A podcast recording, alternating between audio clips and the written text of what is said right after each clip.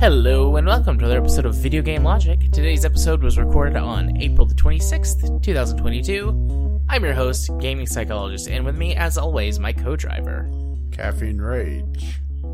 On today's episode, we will be doing the April Game Club, which is Euro Truck Simulator 2. We'll be talking about our next Game Club game, Sonic Goes Retro in a Bad Way, Roblox FTC inquiry possibly coming up over deceptive ads, RimWorld is unbanned in Australia. We'll have a weekly community corner where PlayStation is seeking a senior director to lead its PC planning and strategy. And if time allows, we will have a Steam discovery queue. Timestamps will be in the show notes following their respective topics. Hello, Rage. Hello. What's shaking, Megan? Uh, not too much. Just parked here in a random Eastern European country. Right. Do you still have Euro Truck up? I Uh, have- no. Okay. I'm I'm purposely sitting uh hidden on Steam right now. Uh, why are you Just so I don't hiding? get dis- just just so I don't get uh, distracted. no, no, why are you hiding? What, what did you, what, what did, what did you do? I didn't do anything. Not this time, anyways. Allegedly. Allegedly, yeah. Uh, no, that, all- uh, this sounds like you're, you're hiding. Uh, who, who did, uh, oh no, it, Sarah found your, uh, uh, Steam account, right? God, no. That would be hilarious. I wouldn't be hiding from that. I would be sending like tons of, of random gifts till she was like, please stop. No, Please, I'm no, begging you. No, no, you, you know what I would do? What? It- it- start uh, sharing like the Binding of Isaac. oh, no. That wouldn't go over well with her. Which, I mean, I, honestly, I don't care, but it would it would be a, a tiny hassle, a little inconvenience. yeah, well, nobody talks to me anyway, so I didn't have to log off of Steam or go hidden or anything. Touche. All alone. my tabletop people will sometimes message me and be like, "Hey, do you want to play such and such game?" It's like, "No, I'm busy," or "No, I just like need to chill out," or "No, I'm recording my podcast." Or no, or uh, who, who the fuck is this? All right. A cup, a couple of them, hello, you know who you are, who listen regularly, but also regularly be like, "Hey, do you want to do something?" And it's like Tuesday night. It's like, "No, I'm recording my podcast." That's that's what I do on Tuesdays. They're like, "Oh yeah," and they've asked a dozen times or so. I'm I'm not convinced yet that they're not fuck just fucking with me. So you want to go uh, play a game? Yeah, let's go play a game. Uh, tell the dear sweet listeners if they're brand new what Game Club is. Uh, well, if you're new to this, welcome. And Jared's not sorry. He never is. He has no shame. Correct. Uh, occasionally, we uh, happenstance uh, play the same game at the same time, but the game club is a, a time that we purposely play the same game at the same time and then have a discussion on it. Uh, usually the last uh, Tuesday of the uh, month. And for this month, we are playing Euro Truck Simulator 2. Mostly because life was a bitch this month to one of us, and it wasn't me. Yeah. I uh, I moved in March, which you know I think everyone who listens to the show. I guess if this is your very first ever episode, How did you Uh, find us? yeah. How did how did you find us? But I moved in March. We're gonna have to do like, an the- advertising campaign, aren't we? We probably should actually.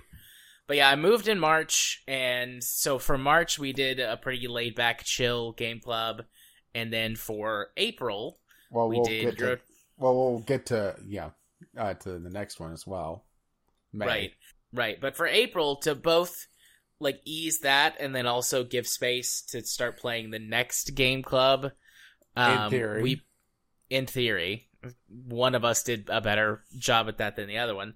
But uh, so we picked Euro Truck Simulator 2, a game that both of us have played before, um, and might might have even talked about on the show before. I don't remember. Uh, But- at least I, remember uh, when I first played it. I talked about it. You know, liking it a lot more than what I thought I would. And this, Yeah. uh, this is a game that I have, according to Steam, two hundred seventy three hours in. Uh, Steam says I've played it for 114.6 hours. But also, But there's it's- been a couple times that I would, uh, yeah, uh, pause it to go do something. So yeah, it's not completely accurate, but at the same time, it's also a game that I used to, you know, listen to audiobooks and stuff while uh, just vegging out. Yeah, same. Although mostly for its its sister game, American Truck Simulator, which I haven't played since 2019, but I've played for 120, close enough. I'll say 125 hours. So oh, uh, shall we get into this? Uh, because the game has changed somewhat since I'd last really put a lot of time into it, but at the same time, um, it hasn't. if that makes Yeah. any sense. yeah, so at its core, for anyone who who perhaps somehow doesn't know, Euro Truck Simulator is a trucking sim that Oh, lets how about you- that? Uh, is it also Right. Euro? It is in your it is Euro. It is in Europe. Although the UK is still there. Uh, don't I guess it we'll includes remove it. countries that aren't in the European Union. But anyways, um, it, the, it's a trucking simulator that can go between our kind of arcadey and the way that it feels and plays, all the way up to very simulated with ma- su- uh, manual gearboxes and being able to fine tune and tweak some of the stuff on your truck and, um, you know, needing to do maintenance and Uh, etc. uh, etc. properly simulating air brakes, uh, have to be very precise on uh, hooking up trailers, that sort of thing. Yeah. Yeah. Um, and beyond that, beyond just doing trucking, um, you know, picking up thing at point A and taking it to point B, there are some minor or sort of management light aspects to it where that you can buy garages, you can hire additional drivers who will earn you income, um, by doing their own jobs and it's, it's less income than you earn, but obviously you don't have to do anything for it. It just happens over time. Um, so some light simulation or some light business management rather aspects to it, but there's no like route creation, there's no fleet creation or rules. It's just hire a driver, give them a truck, and pick a place for them to work, and then they will just earn you money in the background. Um, but I mean, where where the game really shines is both the physics or not physics, the uh, simulator ish part of it combined with in, at least in my opinion combined with customization like so much customization that you can do Especially They're super mod friendly yeah they're super duper mod friendly um, which i think is a big reason why this game continues to flourish yeah, although to really uh, be able to do a lot of customization, it does require at least one or two DLCs. Which that's Yeah. the other thing is that this game has so much DLC. A lot of it's cosmetic and not really yeah a thing. Uh, but there's one, two, three, four, five, six, seven, eight, uh, eight map packs, including uh the upcoming uh, Heart of Russia, yeah. and I have six of them.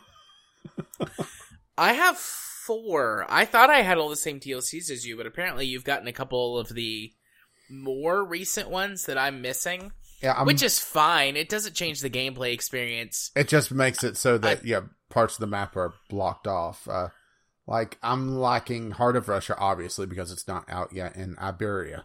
Yeah.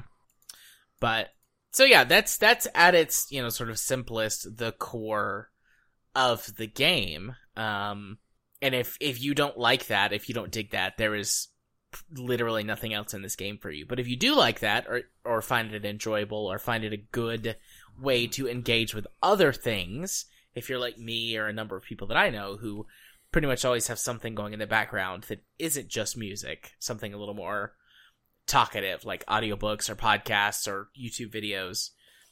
You know, if that's something that you're into and you've never played it before, this game very well might be up your alley. I mean, you said earlier that you would listen to audiobooks while you played. Yeah, I, I yeah. Let's put it this way. Uh, I didn't go through the entire series, but a good chunk of like the Wheel of Time I did while uh, uh playing Euro Truck, yeah. which Um, that's just an obscenely long uh, uh, novel series. Yeah, it is indeed.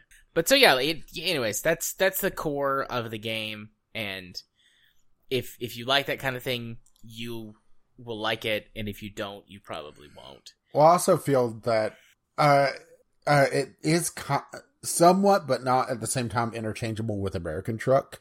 Uh, yeah. But where it really shines, at least for me, is you know I've never been to Europe, so you know having the, for lack of a better term, foreign you know landscape, right? Yeah.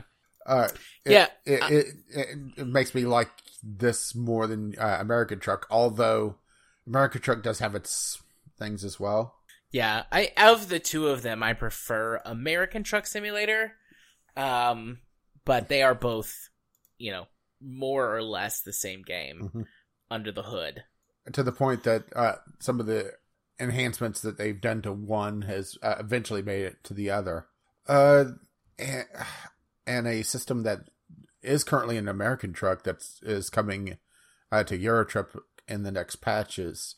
Uh, uh, hidden roads and stuff that could get unlocked eventually, which Yep. uh, allows for easier navigation, which kind of ties into one of my two big bugbears with this game is that navigation can be a real pain, uh, but it's just because uh, it's such a simplified map. It is a massive map, and driving even before all the expansions from one side of the map to the other was a few hours.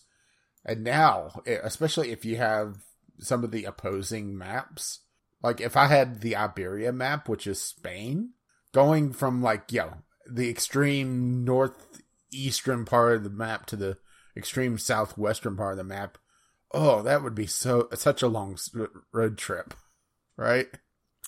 But I oh well, uh, sorry, go ahead.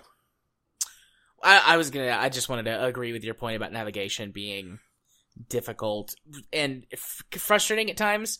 Obviously, they can't make a one-to-one representation of the real-world roadmaps, both for American Truck and Euro Truck. But both games have uh, what's called the detours, that road. Yeah, this was something two- that popped up in between the last time I played and now.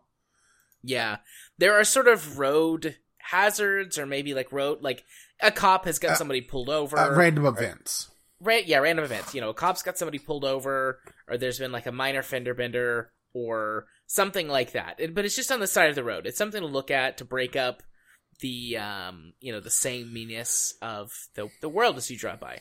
Whereas detours are larger things where that the, you know, law enforcement blocks off the road. There was a, a massive crash, and there's a chopper waiting in the road to airlift somebody away. You're, that's the one I've seen the most in Euro Truck, but there's there's others.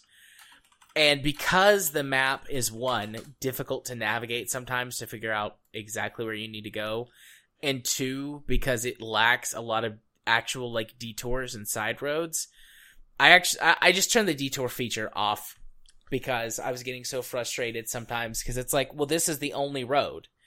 Like it's gonna take me, you know, an extra four hours because I can only turn around and go back the way I came and go a completely different way.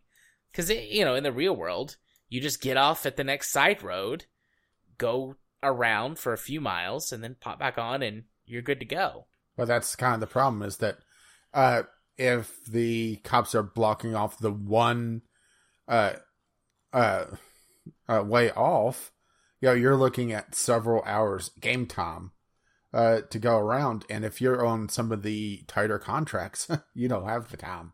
You're going to hit. Yeah. You're going to hit get hit with a lot of late fees. And there are mods out there that adds a lot more dynamic stuff or a lot more uh, uh, events to the roster that will you know make it so that the detours pop up less often. Uh, barring you know turning them off completely. I still kept them on, but there were also times that you know I drove like an asshole and just drove right around the cops, especially when uh, yeah it, they're blocking off the all on the off ramp. Yeah, But- I've done that before. But but you know the blockage is going the other direction from where I want to go. Yeah, Like if I'm uh, yeah wanting to take the off ramp and go left, well they're blocking it off, but the uh, because there's some big event going on to the right. yeah, But it could also I've- you know make it so that uh, the random events could you know pop up and like oh crap there's suddenly a, tr- a big traffic jam because somebody's stuck in the middle of the road. yeah, Although you know the AI drivers you know sometimes do that on their own. Sometimes. Um, yeah, so I, I, guess to jump to another thing that really bothers me, one of the few things that really bothers mm-hmm. me is the AI driver. But at AI the same drivers. time, they're kind of realistic. yeah. Yeah. Most of uh, the times. Yeah, sitting there just I, hanging out in your blind spot. Yeah. Most of the time when I got damaged, it was there was the um the the two biggest ones were like number one, I misjudged where I was supposed to go and hit something with my trailer. And then number two, the fucking stupid, idiotic AI is like, oh, hey, look, I'm just gonna crash into you. Or I'm not gonna move, even though your blinker's been on for three miles and the, the lane is ending. Well, the thing is that, yeah, the blinkers, they're just to really make you feel good, right? Is it? I don't yeah. think, I don't think. That, I, I don't think the AI really pays attention to the blinker. Maybe maybe they do, maybe they don't. I felt like sometimes the AI has noticed it and hasn't, but if it you know, it could all just be random chance and it's like confirmation mm-hmm. bias at that point. Uh but at the same time, yeah uh the AI being utter shit drivers is probably one of the most realistic things in this, you know, because people don't treat big rigs with the uh, the respect that they should. All right? Yeah.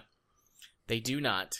So I don't know if it's a good thing or a bad thing. We can write off what may be mistakes or bad game design. It's like, no, no, it makes sense because thematically, people suck when they drive. right. It, it, I would say the my other real big bugbear with this would just be the multiplayer. Yeah. So they have a multiplayer mode that's called Convoy. Yeah, which and, is kind of rolling what was a multiplayer mod with servers uh, into the single player, yeah, into the base game. Yeah. And the idea with Convoy is that you and, you know, a group of friends, or in our case, just the two of us, get together and they share the map with whoever hosted and can do jobs on that person's map. Um, you can take the same job as someone else, as in, like, you can literally copy that job and take it as well.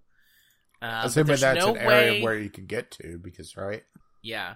But as far as I can tell, there's no way um, to do like the same job. So it's not like you can take a bigger job and it's like, oh, this will go faster if you had multiple drivers or something like that. It just doesn't. It just doesn't. It's just sort of like a lobby where you can drive around and, and talk to people. Yeah, which which is fine. There's nothing wrong yeah. with that. I think that that's great.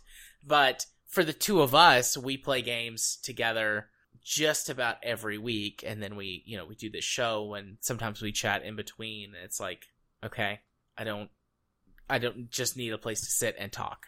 Yeah i think uh, we might also be a little bit spoiled coming from snowrunner into this where it makes a real difference having somebody else uh, running a uh, events with you or running contracts or missions or whatever you want to call them it yeah. makes them go a lot faster. And this, you know, it's just kind of there. It's not bad, but it's at the same time, it's just it's underwhelming. Yeah, the way that they and you know maybe this is me, much more me than them, but the way that I felt like it's been, you know, it was shown off was like get together and do jobs with your friends, explore Europe together, have fun. I mean, technically, that's not wrong, but at the same time, right? Yeah, yeah, you're correct. Yeah, you're right.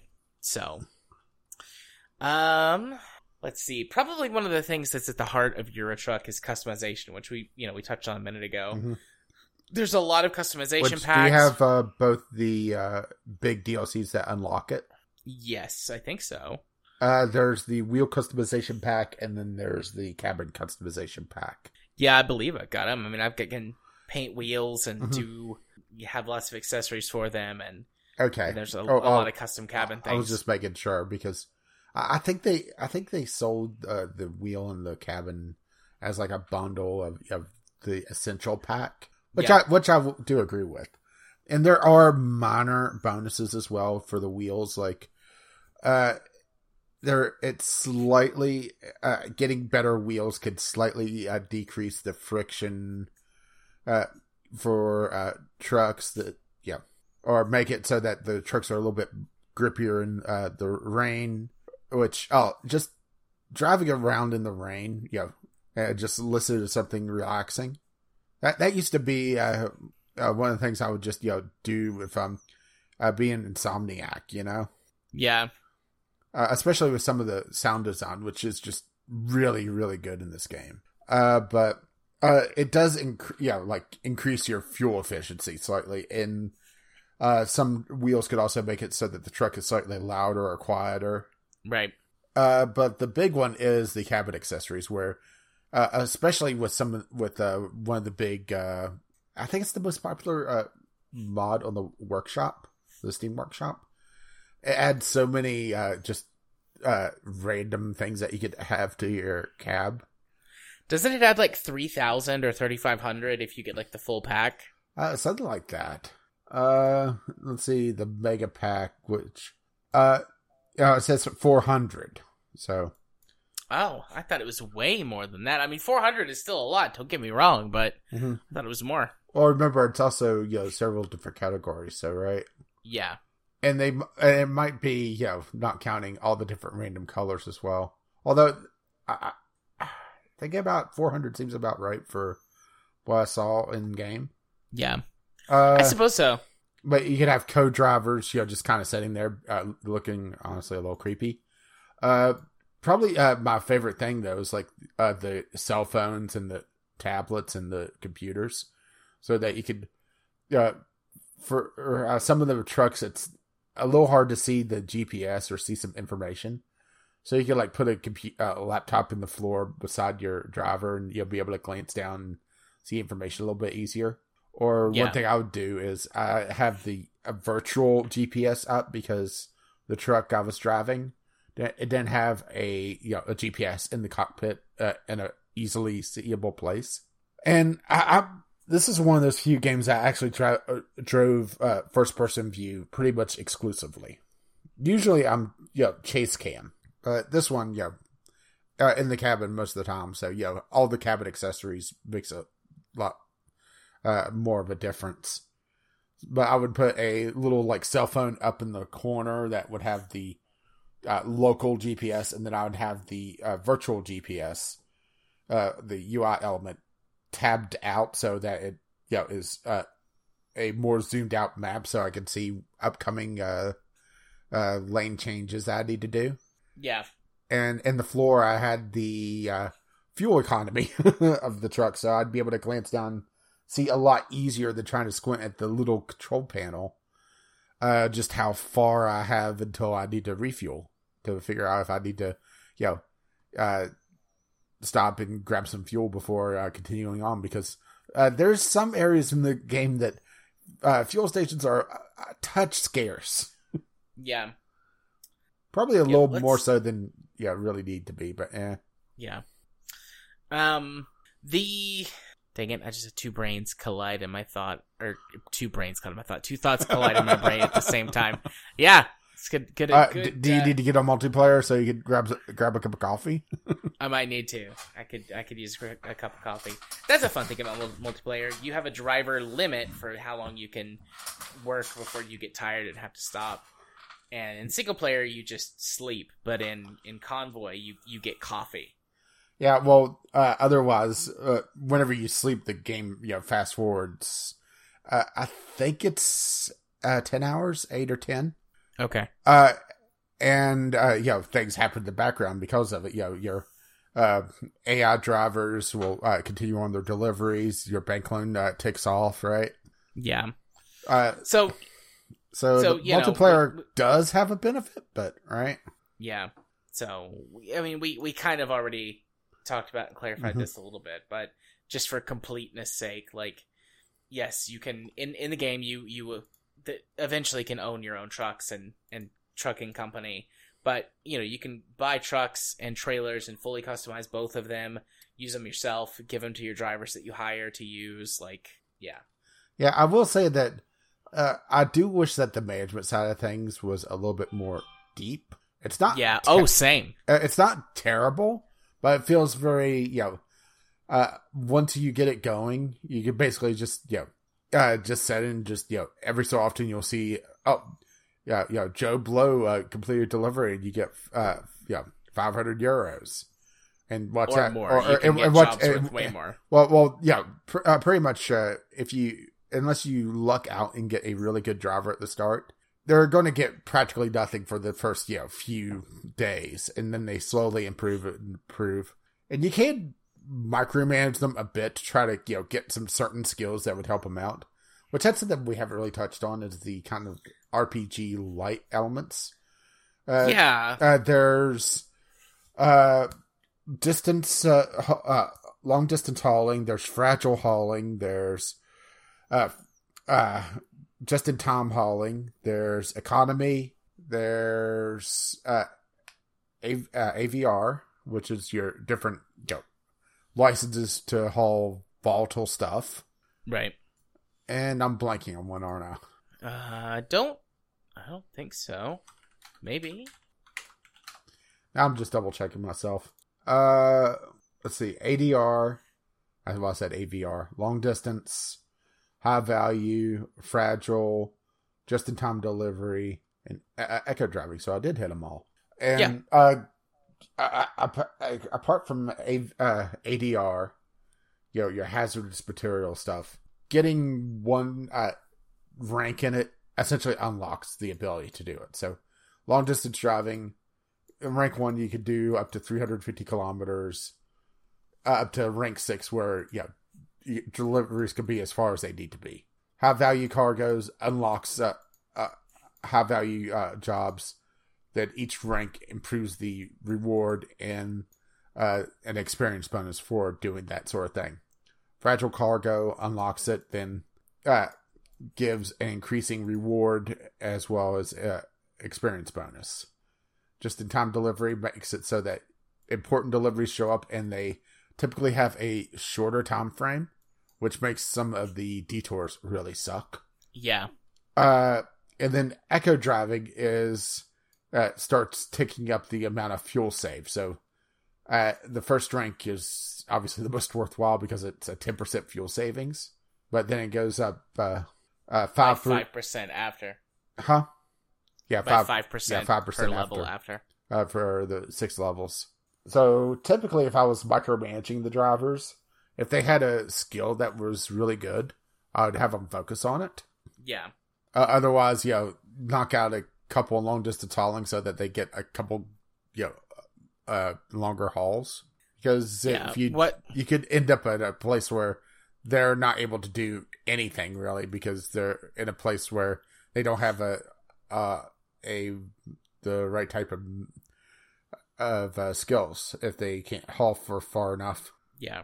Um, my sort of general driver strategy for drivers that I hire is get, um, two two levels. It's pretty, it's pretty straightforward. Get two levels and Mhm. uh, long or not long, yeah, long distance deliveries or whatever it's called, and then just take take it over to balance and let it do one Mhm. at a time on all the rest of the skills. I mean, I guess there is uh, some there, but right, it's very you know it can be very hands off. And there are some Yeah. Easter eggs uh, from like you know the staff of the games, uh, uh, you know, show up as uh, drivers and that sort of thing. But you know, it's if you don't know that, you know, you would never know it, right? Yeah. Just trying to think like while the game is very relaxing and pretty mechanically sound, like what's left that we haven't discussed so far that we want to or need to talk about? I mean, that's the thing is that we thought this would either be a very long or a very short game club, but it, Yeah. it was either this or no game club this month, just because yeah, moving, right? Yeah. I mean, I really like it. I'm going to continue playing it afterwards. I Mhm. still find it very relaxing. It's nice to to find and have that game so that I can listen to um, my podcasts while I play more often. Um, gotta gotta get that queue down somehow. Right. So I'm gonna keep playing. I like it. Although once I kind of hit a certain point, I'm gonna swap back over to American Truck Simulator because I just like American Truck Simulator better. Nothing against Euro Truck. I just I am more familiar with the models in American Truck Simulator. Plus, I like the look of American trucks versus European trucks. Yeah, I'll I'll give you that one. Uh, yeah, uh, the stub nose, uh, it's well foreign to me, right?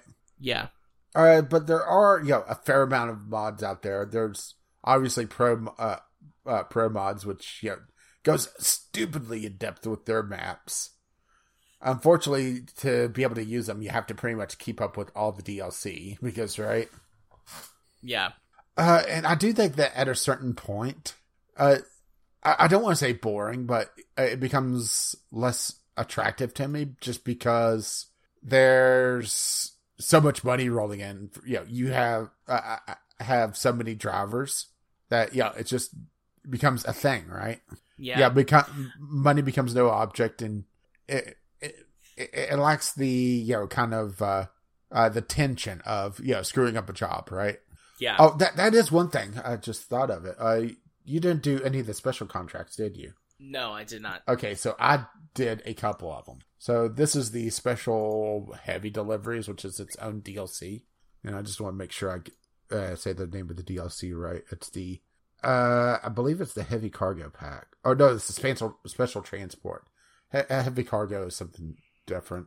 Which I don't think I actually have I had a truck that I could really do it with yet. So special transport is a bit of a different beast when it comes to its missions. It has like a little mini cutscene where you're yeah hooking up to the trailer, yeah, uh, with like a min- uh, a small crowd and stuff going on, and you have an escort. And usually these are absolutely massive uh, things. Some of the smaller ones, yeah, you do with the starter truck pretty easily, but it also essentially resets your tiredness level and it starts you with plenty of fuel to be able to do this. Uh, and this is uh, this is even just using your own truck. You could also do quick missions as well, which you know you're hooked up to the truck. Uh, you know, go to a random truck uh, and you know, do do do it from wherever. Yeah. So, like I said, you're escorted in this, and that you also have the traffic blocked off for you. So, you know, it's less of a hassle, Yeah. but you're also at the mercy of the AI. So, uh, every so often you'll get a checkpoint, uh, but uh, you, there was uh, the last time I did one, I actually randomly failed because the uh, you have two escorts. You have one in the front and one in the back, and they go in depth uh, at the beginning, saying you know how to do lane transfers and such. And I had the truck behind me hit something, or someone hit it, and it stopped, and I went too far away from it because I didn't see it, and it did, Right. and it wasn't until, uh, you know, it came up. You you, you uh, went too far away from your escorts. And I'm l- sitting here looking at one escort right in front of me, so I know which escort it is. I don't know what happened to him, but I do know that we went through an intersection uh, and there was cars there. So right, Yeah. so it it doesn't take Sherlock Holmes to deduce this one. Uh, but uh, another thing is that sometimes the AI can get a little confused on what's going on, and even more so whenever you're beholden to the AI. So uh, there was one time that completely empty road coming up to an intersection or yeah, a, a- a highway intersection with the right lane closing off. They're holding me in the right lane to you know, for whatever reason, and need to go into the left lane to continue through the intersection. The escort slams on the brakes and just sits there for a good 30 seconds processing for whatever reason, right? It is fun, but extremely frustrating when it doesn't work right. And there are some Yeah. really interesting uh, cargoes that they could have for this. Yeah, Right. uh, just the uh, Steam uh, store page. It has like massive uh, pressure vessels, uh, water tanks, uh, like this camper, uh, uh, prefab house, um, a, a small like fishing boat, right? Right. And it's just frustrating that it sometimes works so poorly, right? Oh yeah. When it works well, it works well. It's just right. Yeah. It's not always working well. Um. Overall, what do you think about it? Are you going to keep playing, or? are I, I am going to pl- uh, keep playing, not as much as I had been because you know things going on. Right. Okay. Well, I mean, I already said that I was going to keep playing it. I mean, I think I think that that, you know, I'm inclined to give it two thumbs up because of that. Like I said, I really enjoy. I, I'm going to give it one thumb up, mostly because even though yeah we did kind of right. Oh, sorry. uh, do you want to finish up your thoughts first? Um, I mean, the only you know what I was gonna finish up is that, like I said, I really enjoy the aspect, the way that it kind of fits into my life, just Mhm. providing that little bit of distraction, that's something to do, um, so that I can focus on a podcast or some YouTube videos or something similar. Yeah, see, I give it kind of one thumbs up because uh, it when the game works well, it really works well. It's a very relaxing, uh, just you know, chill out, you know, do your thing game. But then it could just be utterly maddening. You know, having a uh, car, you know, just for whatever reason, just sit right beside your trailer, and you're trying to get over in the lane. Right. I mean, realistic, yes, but it also is frustrating, right? Or having it, like I Yeah. said, the escort vehicle just doing weird shit with the special uh, uh, cargo, which is not realistic, and there's no indication of what's going on. Yeah, there's like no radio traffic, which I think is something else that feels like it's missing.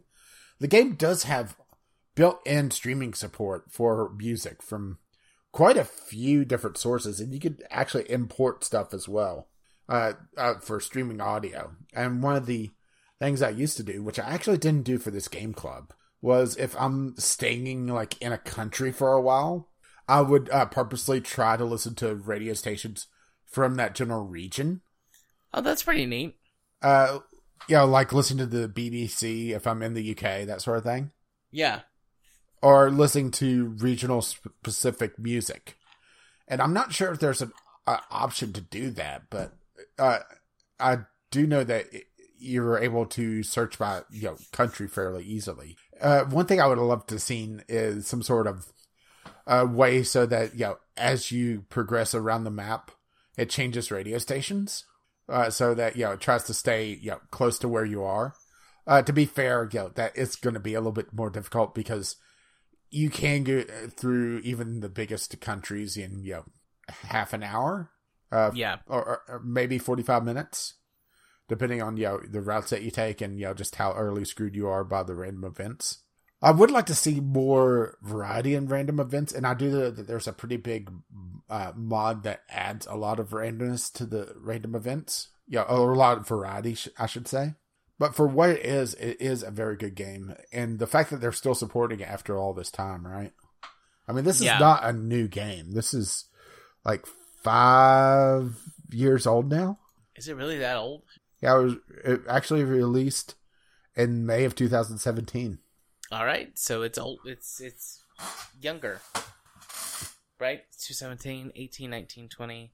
Oh no, no, that's right. It's right in line with, with what you were saying. I was going to say My- uh, it's five mistake. years old next month.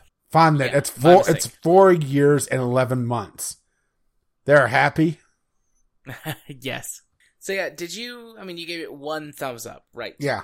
Okay. Like I said, uh, there there are some definite flaws, and I do wish that there was a a, a stronger simulation side of things, or on the management side. But that was never really the point of the game. Yeah.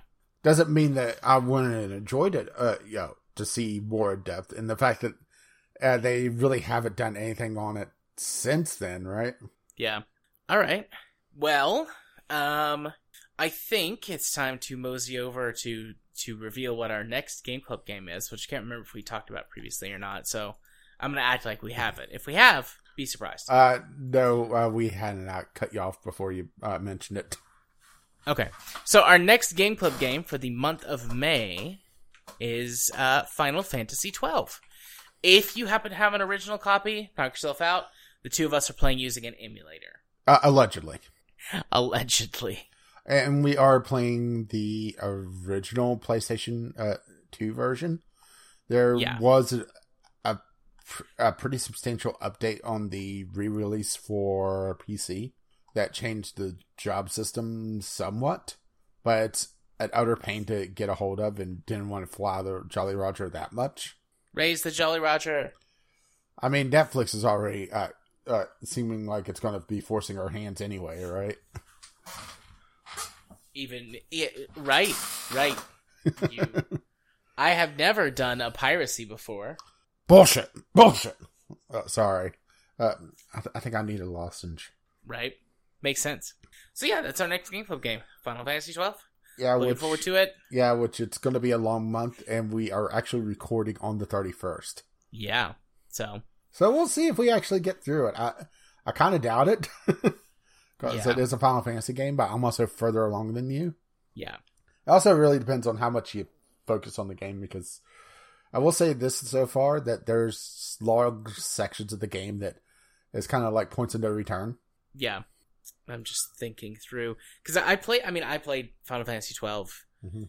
10, 15 years ago. See, I've never played it. I didn't beat it. I just played it for a while, Mhm. maybe 10, 12 hours, and then put it down. So I think this will be good. Let me get over to the topics list. as I Uh, text out uh, what the next one is so I don't forget it. Yeah, so our next topic list is uh, Sonic Goes Retro in a Bad Way. This was one that you spotted and thought was interesting, so I'll let you lead on it. Uh, well, it was also the topic of the Jimquisition this week, which was also fun. So, uh, Yes, who, who remembers uh, uh, uh, fondly the time that you had to have a spreadsheet for uh, pre-orders? What? Nobody? Just Sega team? Sega.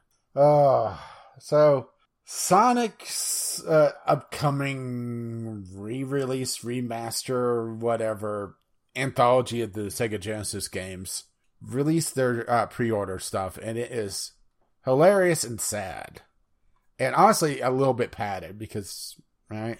So Yeah. there's really just two editions of the game with a bunch of pre-order DLC that would be available later on but it's rather laughable. It's stuff like the old music, right? or having Yeah. character animations on the main menu or be able to pan the main menu. And it is, yeah, silly. And it is silly to get upset at the same time. It's not because, you know, we've pretty much broken away from this practice. And here we are again, right? Yep. I mean, whether you have the spreadsheet of, of garbage yeah, to decide yeah. According to, to, this, there's eight pieces of content that's not included in the standard edition. Uh, and if you're not getting the pre-order on the deluxe edition, you have to buy a few pieces of DLC in order to get the definitive experience, right? Yep. Which I don't know if the uh, the music is going to be remastered. Well, yeah, to the point that yeah, I wouldn't miss the old music, but there's that nostalgia of hitting you know Green Hill Zone and right, and having the Yeah, old well- music going right. Yeah, well, there's the thing too that was mentioned in this week's Gym Quisition, Jimquisition, which is that it's if you want that music, just go to YouTube and and type in you know its name. You will find tons of original work. You will probably find remasters, especially with something popular like Sonic. hmm I mean, this does feel a lot like they had pretty much gotten the game done, and a suit decided we need some pre-order uh, content. What do you got? What what can we cut out? Well, we can make the menus not animate, sir. Excellent. But what Capital. What, what, what, what, which that sounds more like it should be a bug in a Bethesda game, right? Right. Eh. yeah, no. If, if you uh, have your controller um, already turned on when you start the game, and the menus will will lag. uh, or one other uh, pre-order bonus uh, that is also in the start dash pack, right? Uh, Yeah, is the bonus coins. Remember the bonus coins being brought up? Uh, they're coins that you get for completing challenges and such to unlock more content in the game. And also, a lot of that's content that is locked behind the premium fun pack that's part of the another pre-order bonus or can be bought separately. What it is content that is in the game. It's just locked behind these bonus coins. So you're paying for a per, for an early unlock, yeah. which is just what, right? People have paid before though, so I'm see, see, Deus Ex, right? Yeah, It's just this just seems so stupid. yeah. We'll see how this goes. But at the same time, I don't want to just you know ignore this uh, because hey, this is dumb. Yo, uh, a bunch of worthless unlocks, uh, uh, coins to be able to unlock stuff sooner, and you know, making the uh, menu act like it's uh, in uh, Skyrim. At the same time, I don't want to ignore it because you know, give them uh, inch, they take a mile, and then try to sell Yeah. you the uh, a kilometer back. yes. It's new and exotic. And the other part is that they're delisting uh, Sonic One, Two, Three, and CD. So you Which feels very much like a Nintendo move. or a uh, Rockstar move. Yeah. So these games are available on you know uh, Steam and such uh, as individual games and uh, go on sale pretty cheap pretty often. And they're just delisting them and making this the definitive version. But you know, it's not the definitive version unless you get the you know ultra deluxe you know uh, uh, Tails uh, version or something, right? Right? With a movie tie in. Mm-hmm. Yeah, no, you're you're right. And, and there are still ways to play it, uh, the old versions, if you don't get this. Uh, outside, uh, yeah, allegedly hosting the Jolly Roger. Because I, I totally don't have something hooked up to my uh, uh, TV in the living room that has all these games on it already. Totally not. Right. Uh, Very nice. Uh, there's an anthology on uh, Switch. Uh, there's obviously the uh, yeah the Switch's uh, expansion pass that has the Sega games. Uh, at least one of them's there because you know it's Nintendo. They're drip feeding that and uh, trying to uh, put as little content in it as possible because right. Yeah. Uh, I think That's- there's another that's the anthology impression- as well. That's the impression I get from this move, though. Like, well, it you know we'll sell some, and then we can charge more because it's you know remastered. It's it's true HD or whatever. hmm Um, but it's also yeah fucking expensive for what it is, right? yeah, It's uh what is the price on this? I remember it being uh pretty expensive for you know Genesis games, right? right. Well, well, rage. It's free if you pirate it. Yard. Not that you would ever know anything about that, right? No, no, no, not So that so, so it's forty bucks for this, Okay. which it's kind of a hard sell to me at that price. I, I'm not sure if I'm just being a cheapskate, if it's just the fact that I played these when I was ten, right? Yeah, that sounds too high for me too. Just like for for what it is versus what I could get without it. You know, like eh, I don't think I need to go through and do all of that. That sounds like effort. Yeah, and the thing is, it's uh, Sonic the Hedgehog, uh, Sonic the Hedgehog 2, Sonic 3 and Knuckles, and Sonic CD, which, right? Yeah, It's- Sonic Adventures 2 is still my favorite Sonic game of all time. all right. Rolling around at the speed of sound. It's uh, the song for the 1st Mm-hmm. level. It's a real banger. Which I am looking at, But- know, some of the uh, uh, missions, that, which is, you know, like their achievement system for the coins. And some of them, you know, could be interesting, but, you know, it's just, uh, do I really need that for this? No, not really. Yeah. Maybe it's just I'm old, right? Maybe I'm old. I mean, I, I, I don't. Well, okay, so the deluxe version is forty five bucks, right? yeah. It's just, yeah. although I do have uh the Spyro Reignited trilogy that I need to dive into. Although, Well, that's good. although I got that from Humble Bundle, so that you know, hardly counts, right? But even Yeah. then, uh, you know, that's it's the same price for three games versus four, but it's you know a more modern game, right? Yeah. Uh, I, I just, I, I think it's just the uh, silliness of this all, just really gets to me, right? Uh, the silliness and the corporate like greed bullshit. Mm-hmm. Like I get it. Corporations got to corporate. They want to make money. You know, they feel like they're entitled to make money. Fine. But instead of doing something like oh, making new original content or even really putting in like time and effort and energy into making or remaking something from before, it's like, nah, let's just get rid of some stuff. Let's put some new stuff on sale. Maybe do a little work to it. It's like, I don't know. It just, I mean, I mean, thankfully, feels- it's not going to be hard to preserve the uh, games that they are delisting, but at the same time, yeah, if Sonic is disposable, right? yeah. What isn't disposable? You know? Which uh, the answer is ultimately nothing. Everything is disposable to these corporations. Some things that might take longer if they're underperforming or whatever, but everything is disposable. And on that sad thought, uh, do you want to tackle uh, some Roblox? Yeah, pulling up the article. Roblox FTC inquiry possibly coming over deceptive ads. So we've went we've went in pretty hard on Roblox a couple of times already Mhm. because they deserve it for being predatory and for more or less targeting children for both free labor and to exploit for financial gain. And uh, they're exploiting them for financial gain again.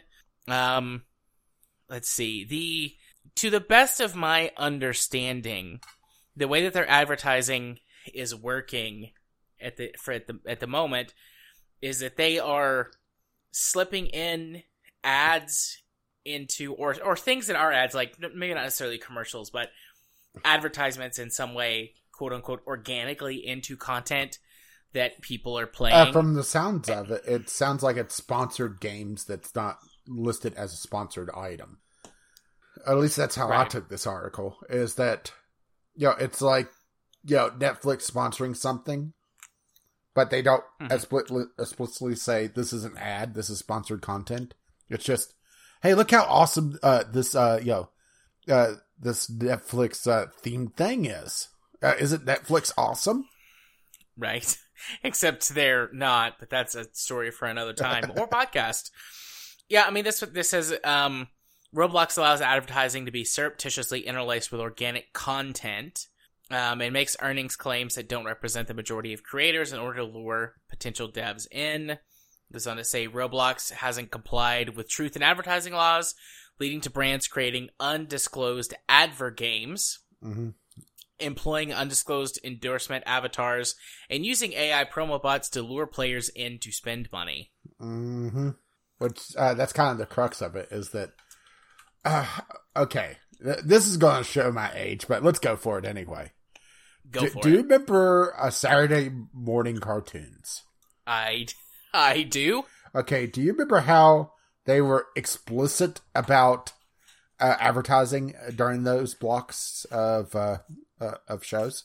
What do you mean? Uh, where, by where they where they say after these messages we'll be right back or something like that. Oh yeah yeah yeah absolutely. Okay, yes. that comes from an FTC filing saying that there was too essentially gentle of a transition between the show and the advertising uh, that it became one and the same to the kids to the point that it was violating the FTC pro- protocols for advertising to children.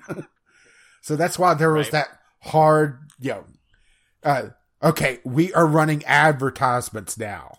And there's some of that in uh, YouTube content. Uh, it, it's supposed to be a lot more overt. It's supposed to be a lot more out there.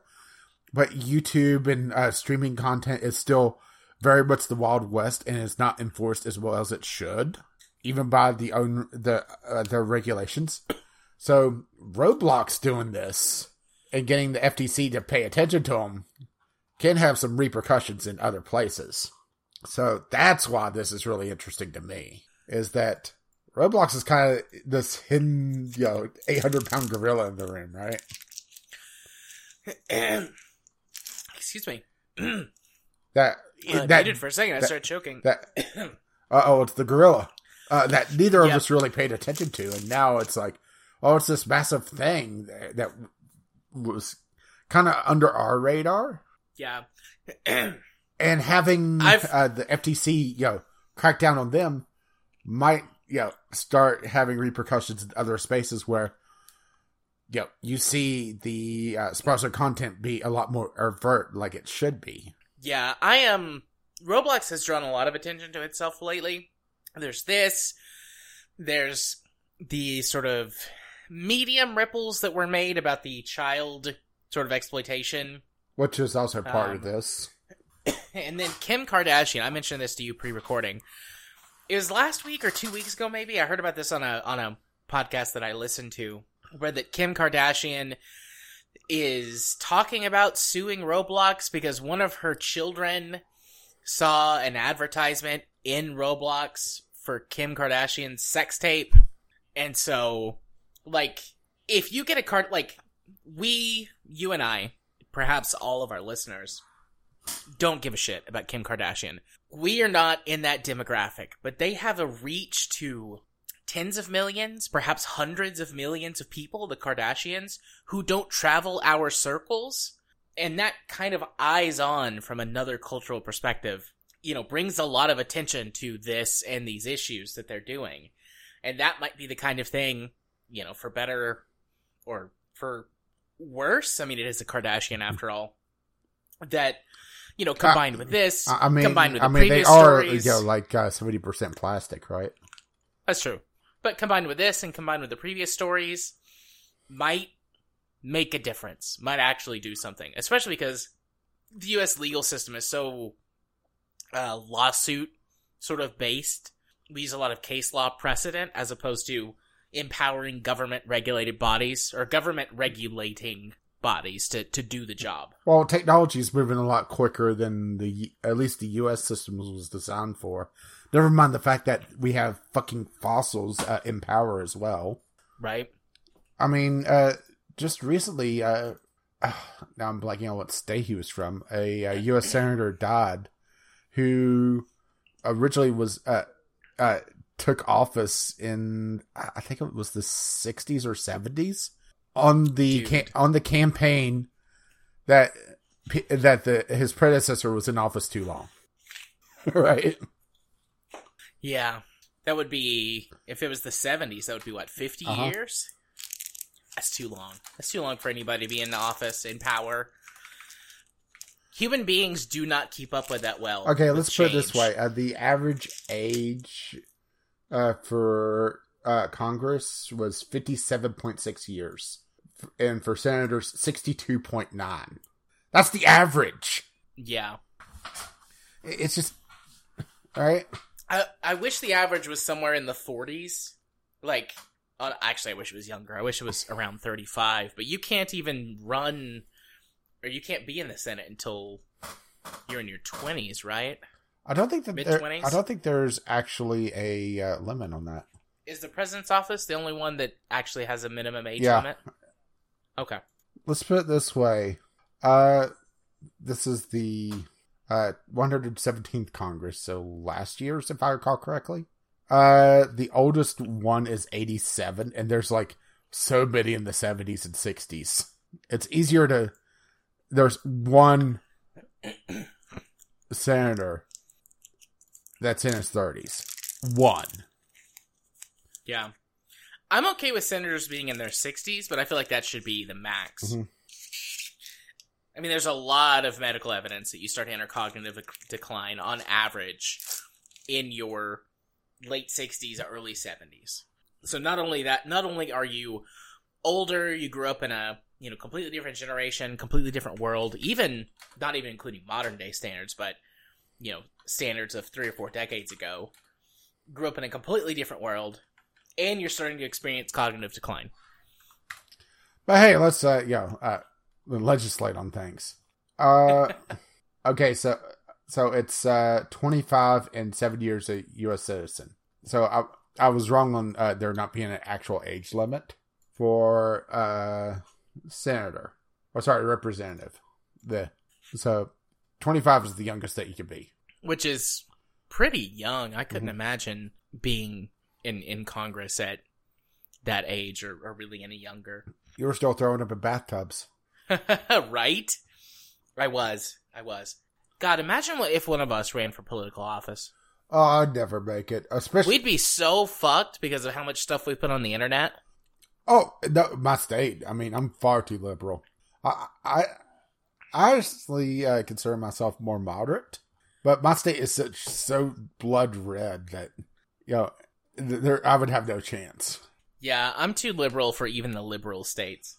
I'm so, I'm, Maybe California. Maybe. I'm very socially liberal though, so yo, no way in hell.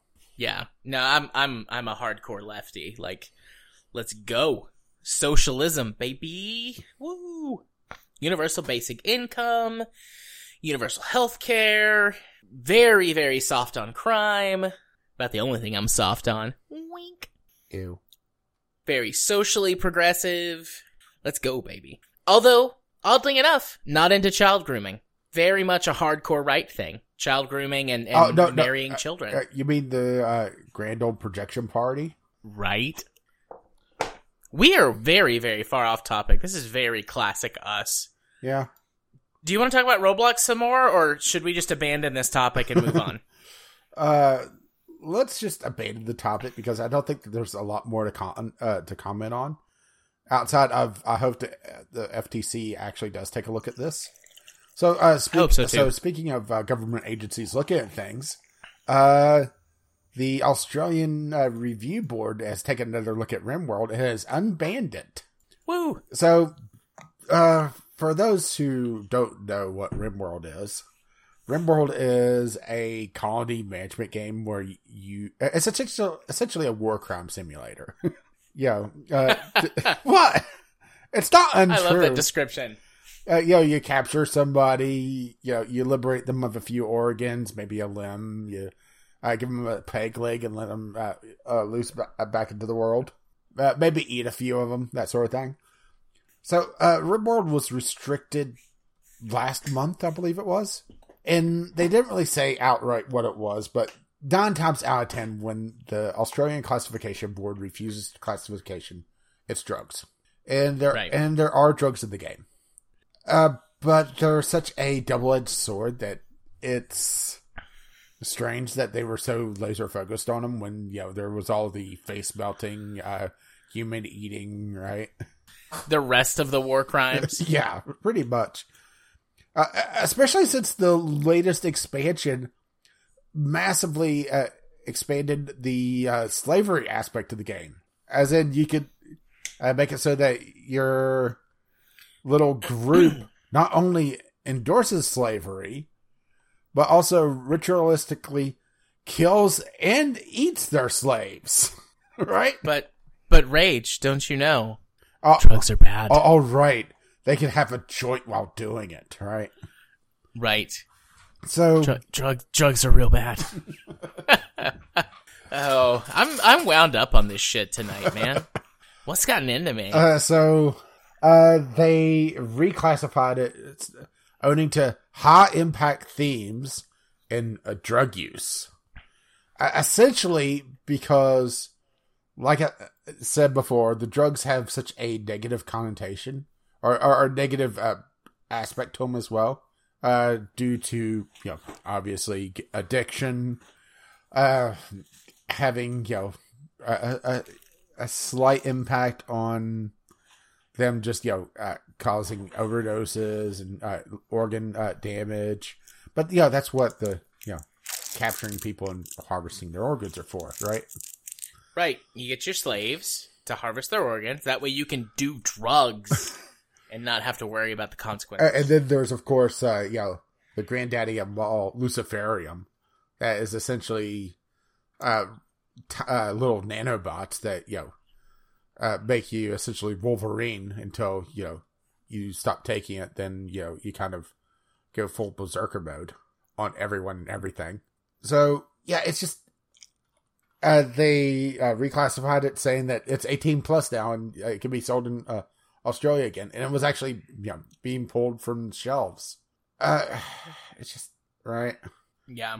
Uh, this is kind of the flip side of the uh, uh, government oversight, is that you know you could get the. Uh, I hate using the term nanny state because you know that has its own connotations from certain political groups in the U- United States, right? Yeah. But you know, having it where they ban a game because oh no, it has drugs in it. Never mind the fact that you know, uh, it's a matter aspect of the game, right? Although, to be clear, Australia has gotten a more and more conservative gov- government over the last Mhm. ten, fifteen 10, 15 years. Now, I am not an expert on Australian politics. I know somebody who lives there, and I read some news here and there. See, I don't hear So- a lot from Australia, so. Uh, but mm, it does seem. You have to it does feel like it uh, fits. You have to stand on your head, and then you can hear them better. Oh, well, see, that's the problem is that I'm too fat for that. yeah. Yeah, I just I'm already uncoordinated, so yeah, uh, putting uh, the uh, uh, my crappy center of gravity up higher. No, Right. But yeah, um, so that's yeah. There's pros and cons to everything. If if anarchy, if we were all you know just nice and got along, would be the best. But that's naive. I know. Uh, that reminds me of a satire article I saw pop up uh, uh, during the week. I didn't put it in the show notes. I was very tempted to just to mess with you. Uh, it was from Hard Drive. Nintendo promises uh, they would release uh, Advance Wars if we could all just get along for two weeks. Can't we all just get along? And, and of course, the answer is no. No, we can't. That would be interesting. Advance Wars ends war in Europe. How about this? How about we just uh, uh, give Putin a, a, a modified version of Advance Wars where the Russians actually win? Which is, of course, is you know, seems to be uh, utter fantasy at this point. Absolutely, very fanciful. Who knows? I suppose they anything could happen, but seems unlikely. Anyways, um, got anything else you want to say about RimWorld in Uh, Australia? Uh, not at the time. Uh, I get give me a few weeks, and I'm sure that something else will pop up because it is RimWorld and it is Australia, and they and everything is trying to kill you. Right. So, our uh, next topic comes from our community corner, where that people can send us things. Uh, how can they do that if they want to, Rage? Well, you can drop by the Discord, which you can find a link to that over at vglpodcast.podbean.com. Can email it to us, or uh, you can tweet it to us, VGL Podcast, over on the Twitter, at least while that's still alive. Well, see how that Right. goes. Yeah, Oh. I, can't believe we've made it this long without talking about that. yeah, either. yeah, yeah, we're going to have to have a discussion on that if things uh, go down, right? Yep. I think. Okay, we're doing this Uh oh. because I'm about to start talking. Yeah, so, in case someone who has been blissfully unaware, I'm so sorry to ruin this Well, for you. well, first you Eel- ruined it for uh, them uh, for Kim Kardashian. Right. Um, Elon Musk spent forty. What was it? Forty four dollars or forty four dollars? God, that's how much Twitter's worth. Uh, Forty four billion dollars to buy Twitter. Yeah, he really fucking hates that kid that's uh, tracking his flights, huh?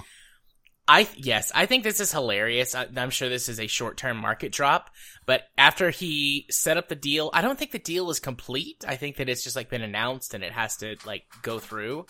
So I'm curious if this is going to be one of Elon Musk's like Twitter stunts, but like the most famous one of them all now, like the granddaddy.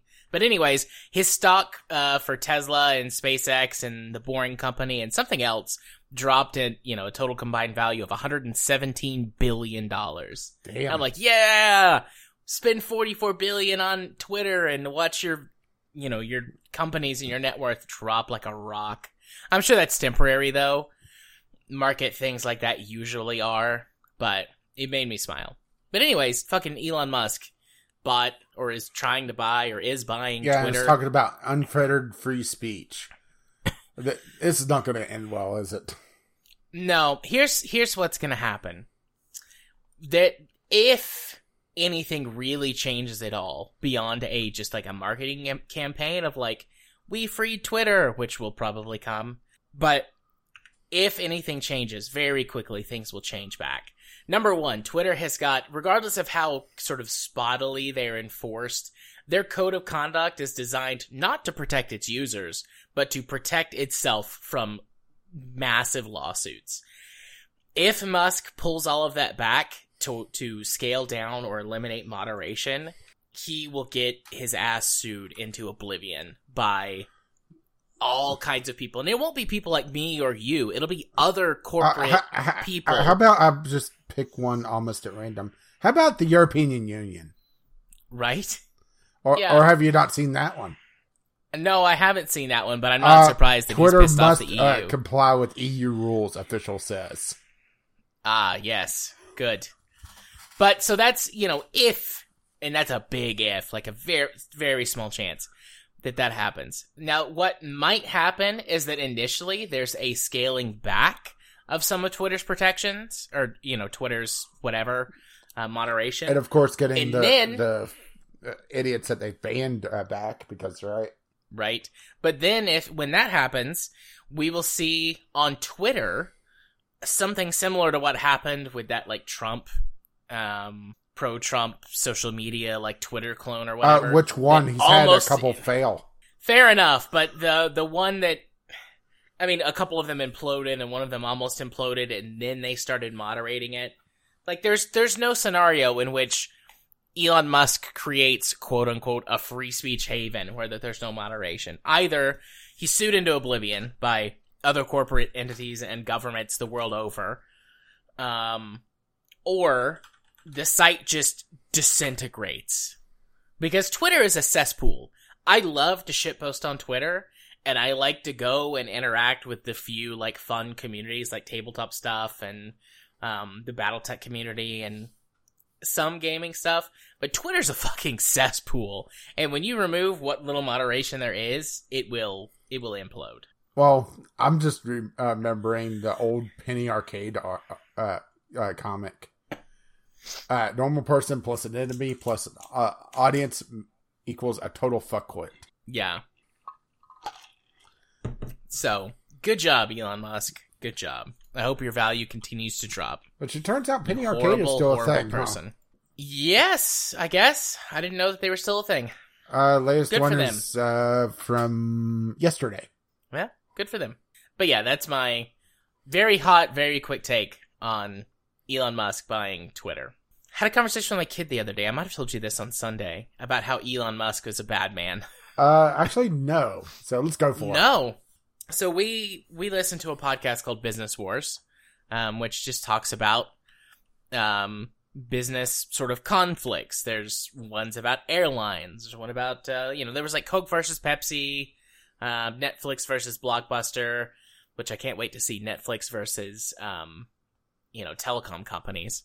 But anyways, it's it's stuff like that. And the most recent one is Tesla versus Detroit. And it's, you know, the quote unquote the story of the rise of Tesla. And my kid loves Teslas and I I see why. Like Teslas are very sleek. Even the, you know, quote unquote economy models are very sleek and sexy looking. Um and he knows that Elon Musk kind of vaguely is because of SpaceX and and Tesla. And he's like, wow, Tesla's so cool, and Elon Musk is so cool. And I'm like, nah, not really. And he's like, why? So then I had to have a conversation about how Elon Musk was is is on record as being racist and sexist and homophobic and transphobic and being just a very bad person who treats his workers very badly and lies all the time. Pretty much, uh, Steve people. Jobs. Yeah, yeah, actually, that's a fair comparison that I uh, honestly hadn't thought of. But you're right. Well, I I treat Tesla as uh, the Apple of cars.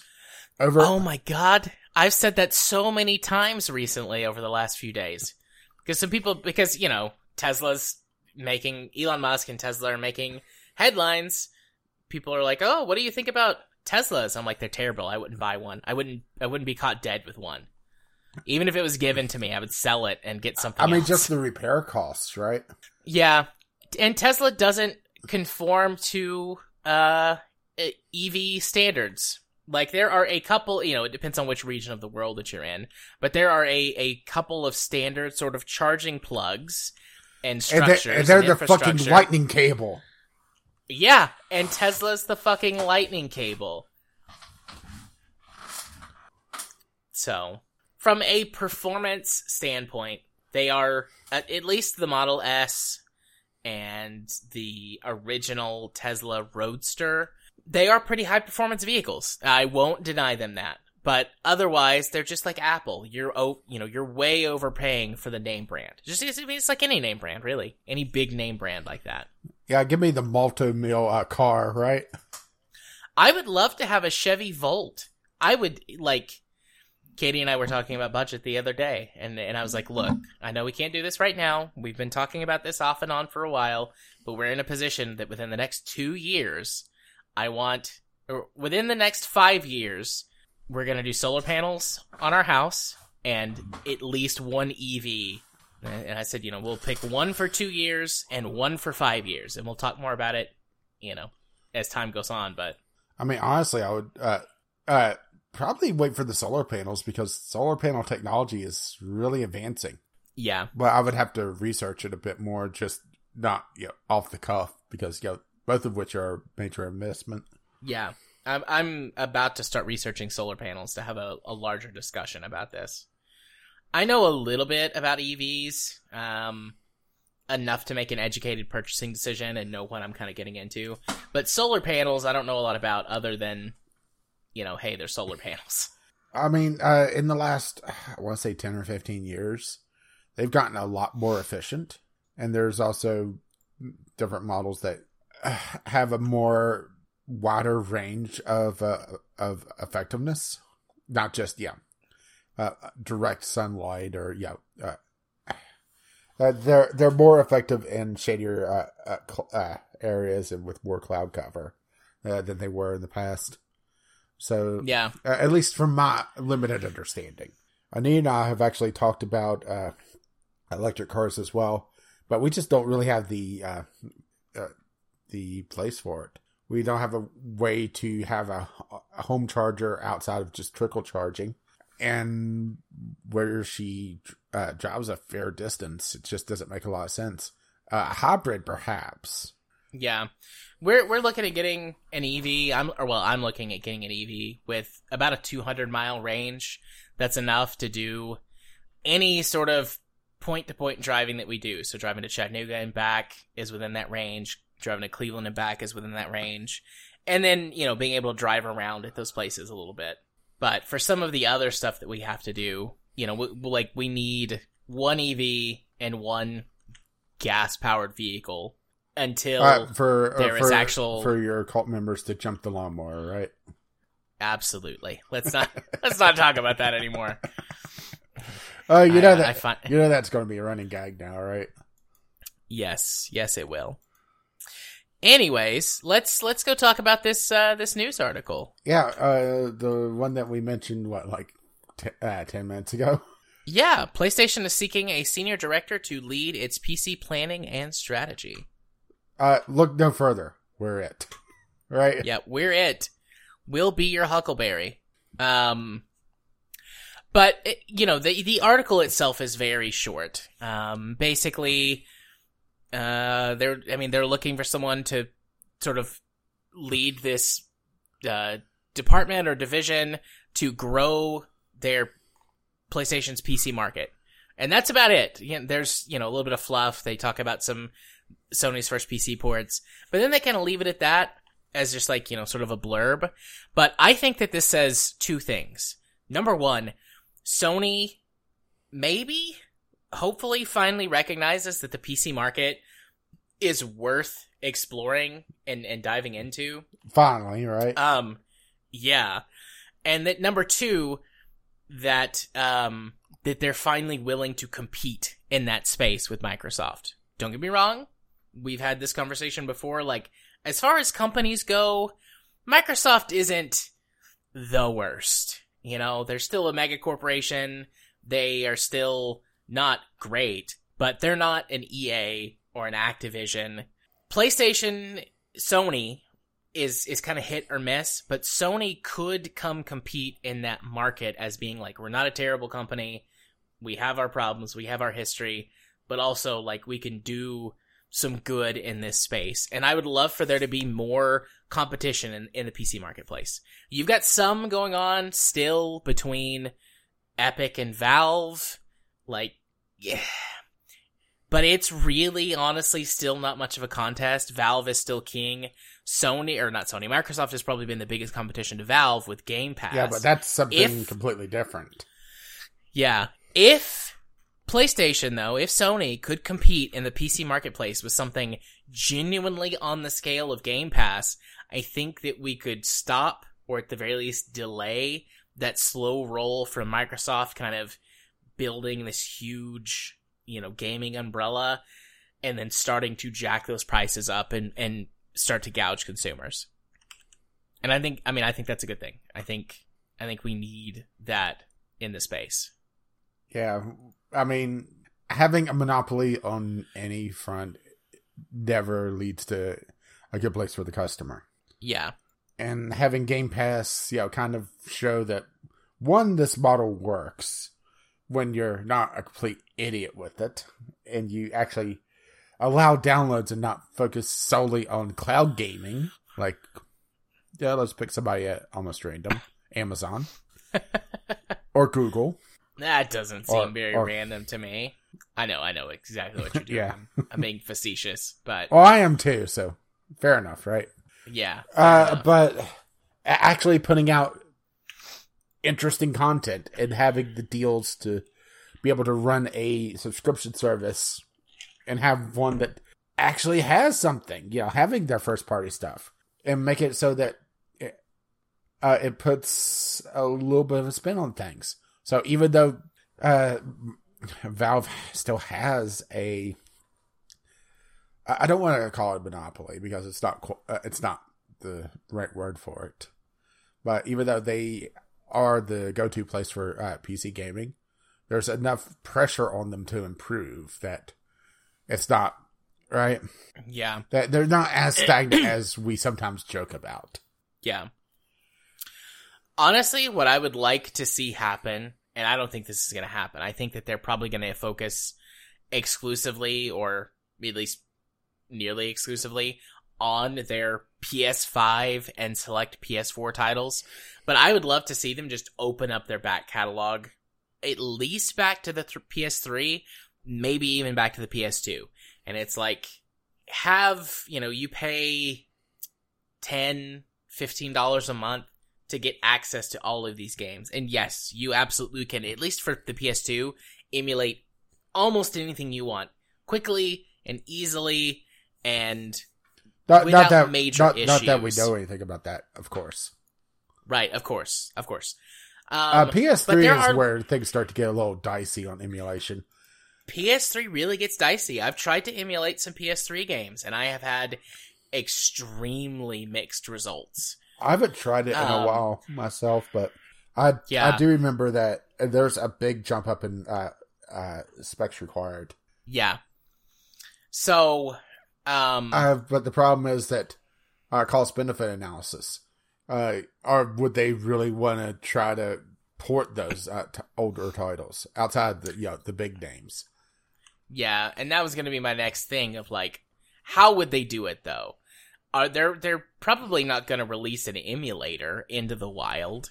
Um, you know, the community has done enough to you know kind of botch together their own. If Sony releases one that people can reverse engineer, and you know they will, then Sony. I mean, Sony's not going to want to do that. So you're right. How how much are you going to port these games? How many of them is worth it?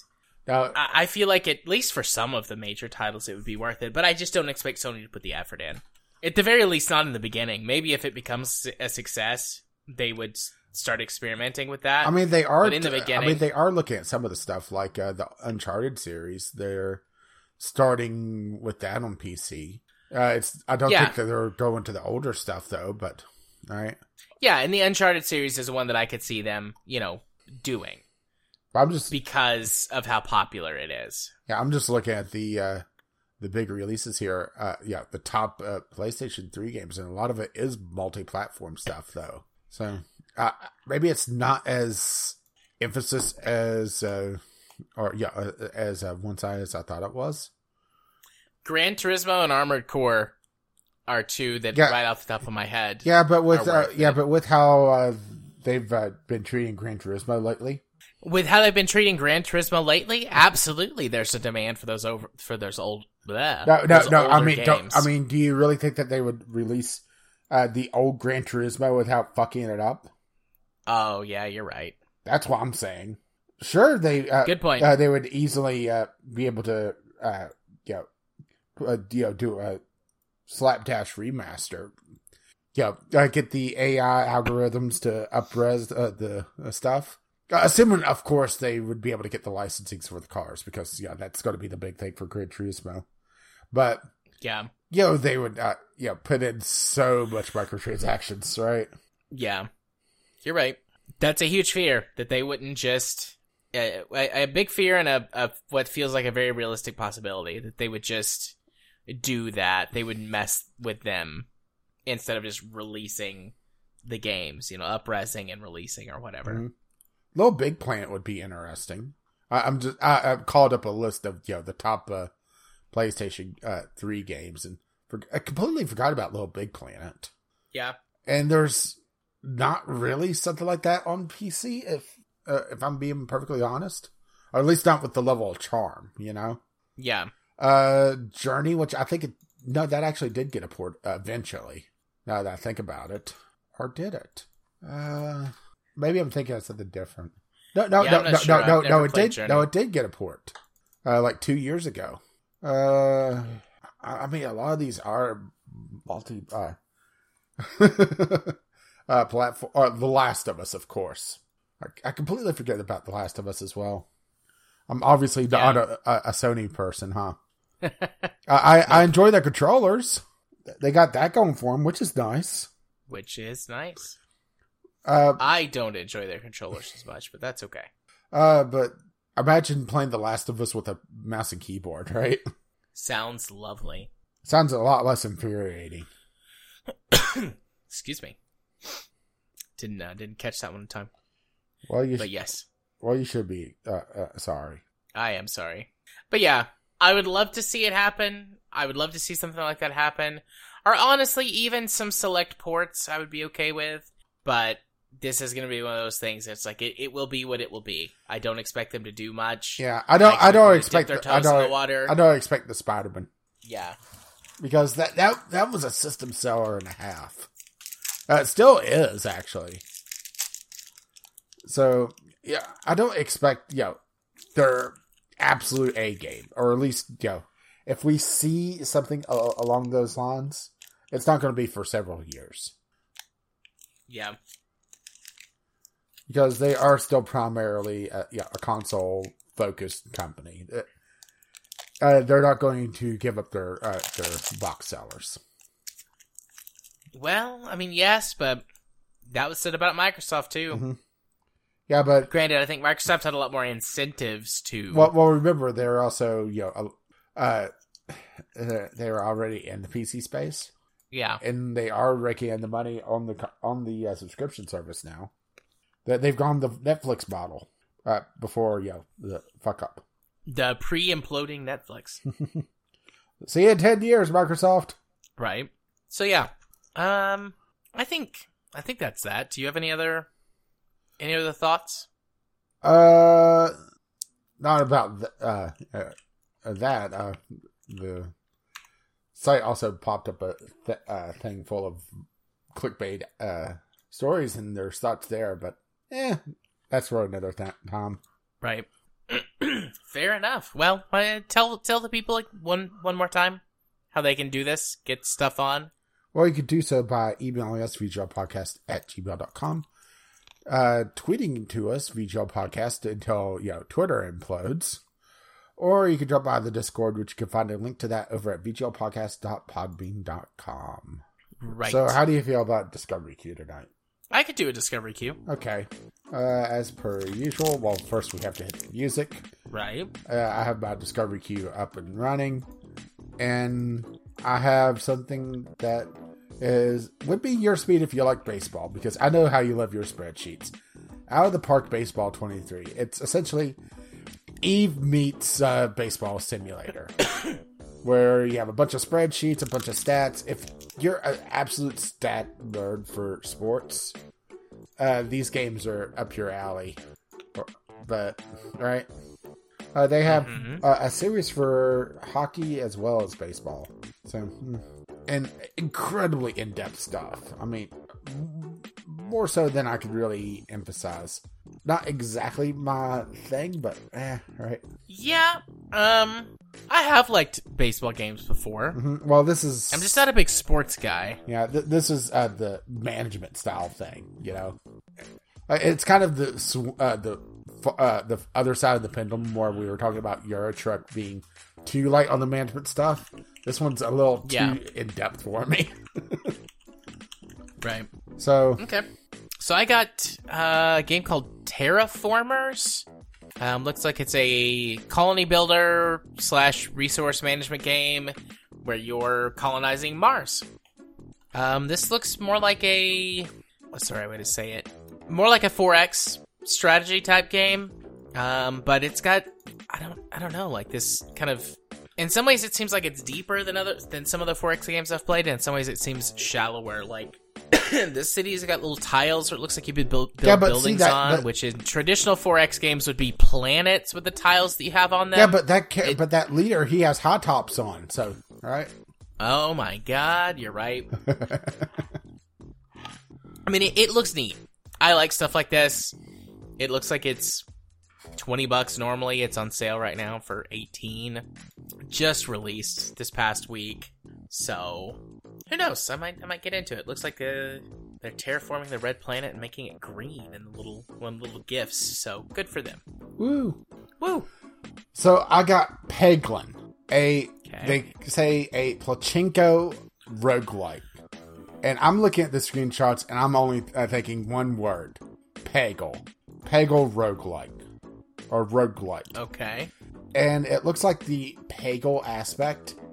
I know that they can't say Peggle because you know copyrighted term. Uh, is controlling the combat.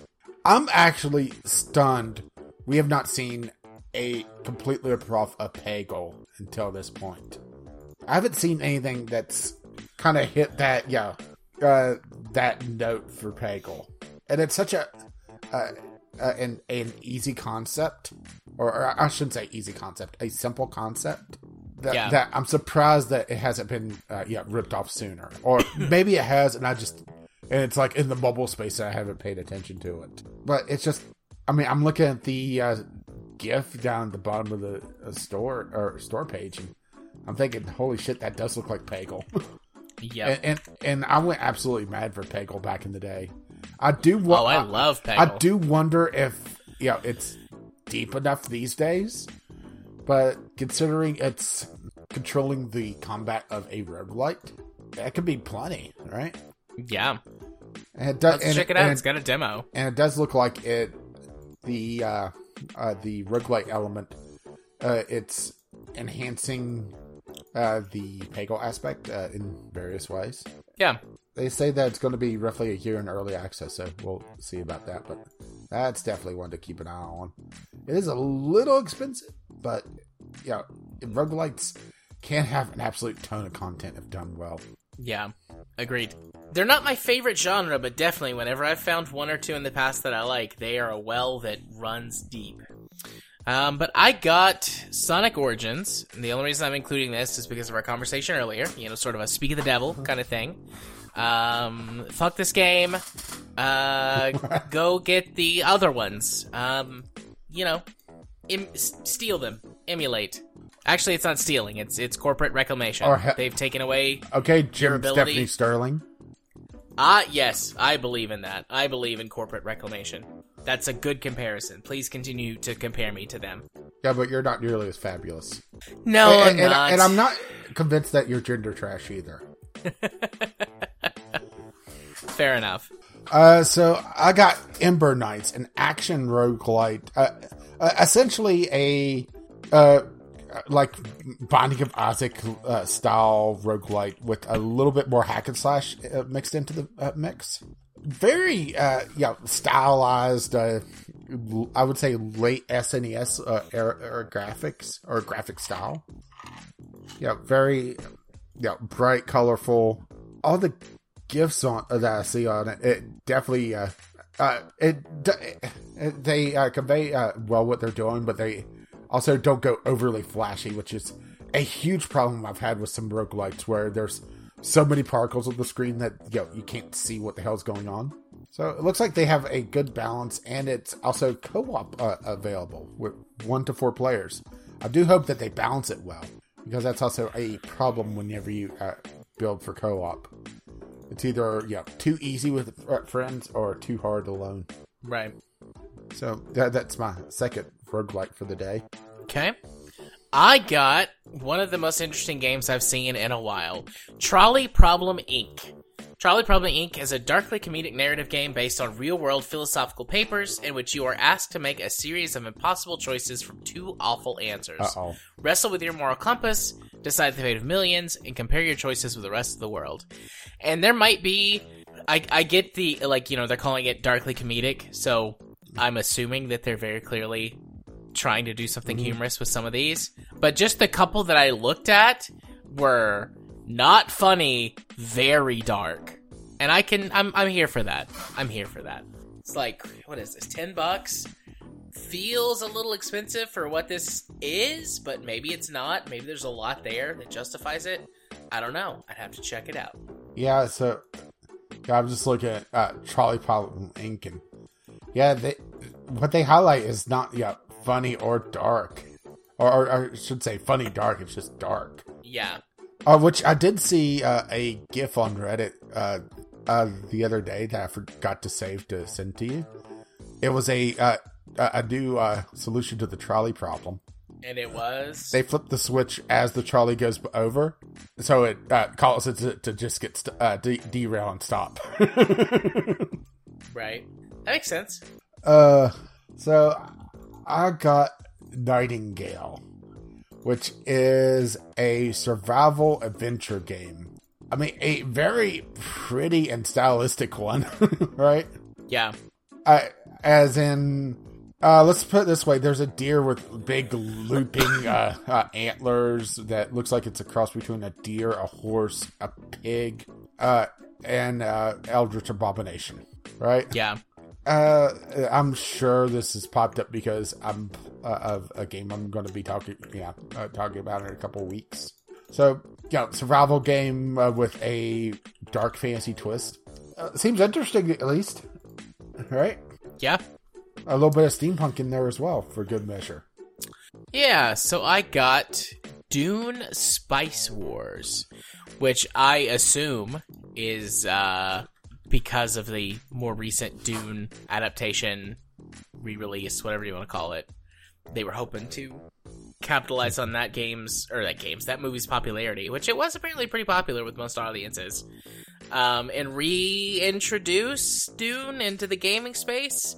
The Dune real time strategy game is sort of one of the you know quote unquote considered one of the daddies of the of the genre with you know its inventive use of the right click which feels so quaint now but like that was a thing that wasn't you know that had to be sort of invented um there have also been some Dune narrative games that I remember playing when I was younger. Like I, I've always really liked Dune. Um, I've read the first couple of books that exist in the universe. Um, I've read the quote unquote, you know, titular Dune, and then I've read another books that's set in the in the universe.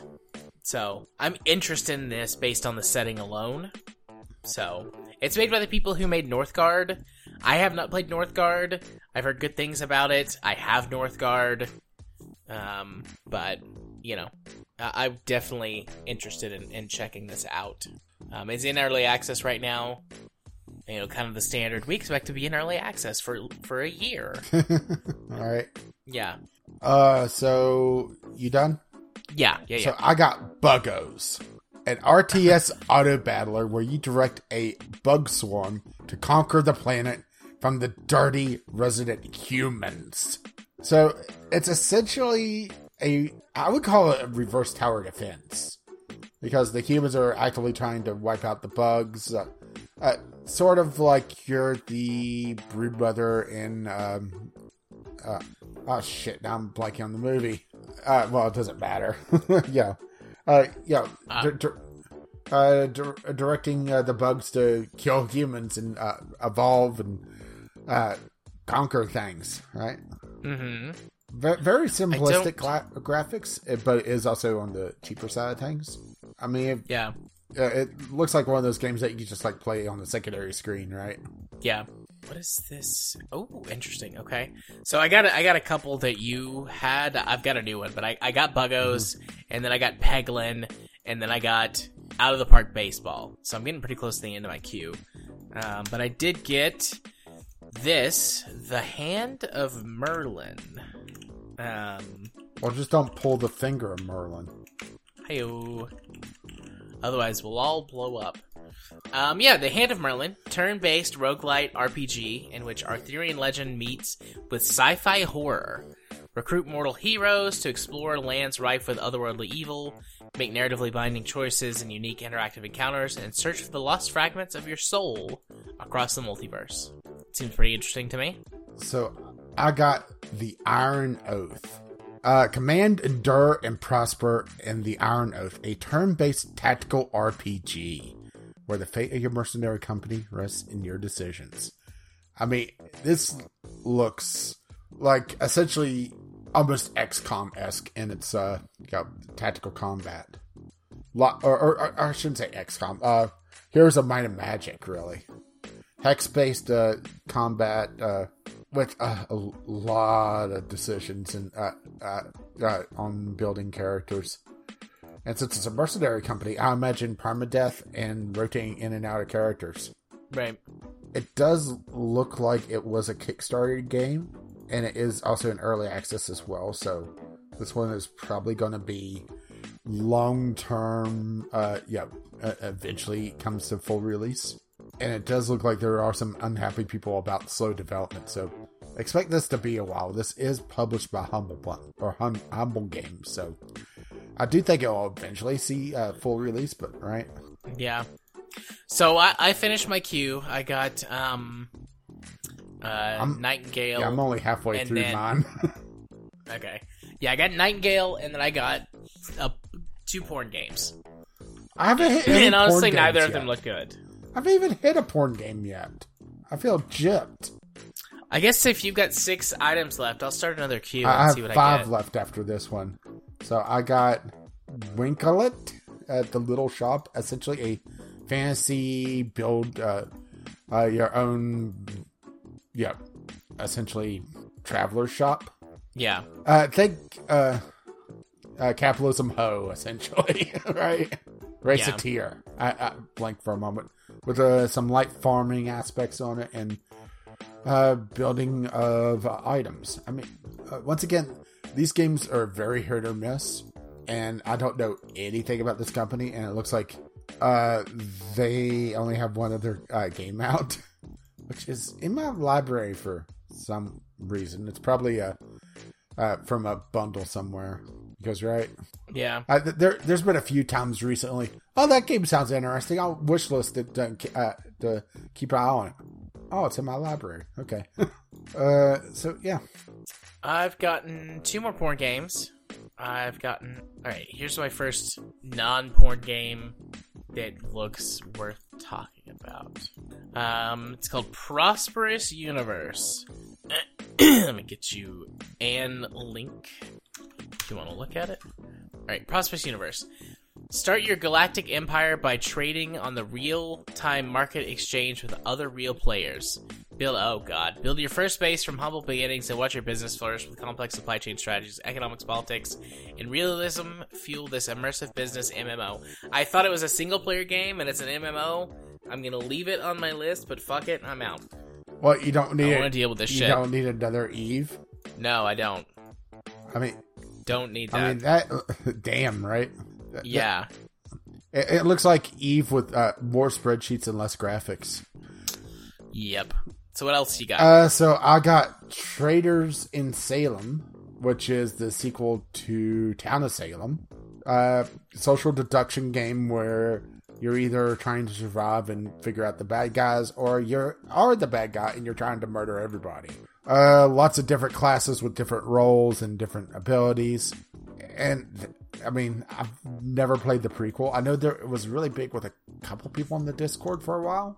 Uh, I'm not sure if this is uh, uh yeah worth it for uh, yeah early access just yet, but it's also not terribly expensive either. So, all right, Yeah. Yep. Um. So I got Perfect Heist Two. Perfect Heist Two is a well, if it was a perfect game. heist, why there need to be a sequel? Maybe they spent all the money. No shit. It says Perfect Heist 2 is a round based online game where robbers try to hide in plain sight while robbing a bank without being noticed by the cop team. This sounds like a game that you had last time, doesn't it? Yeah.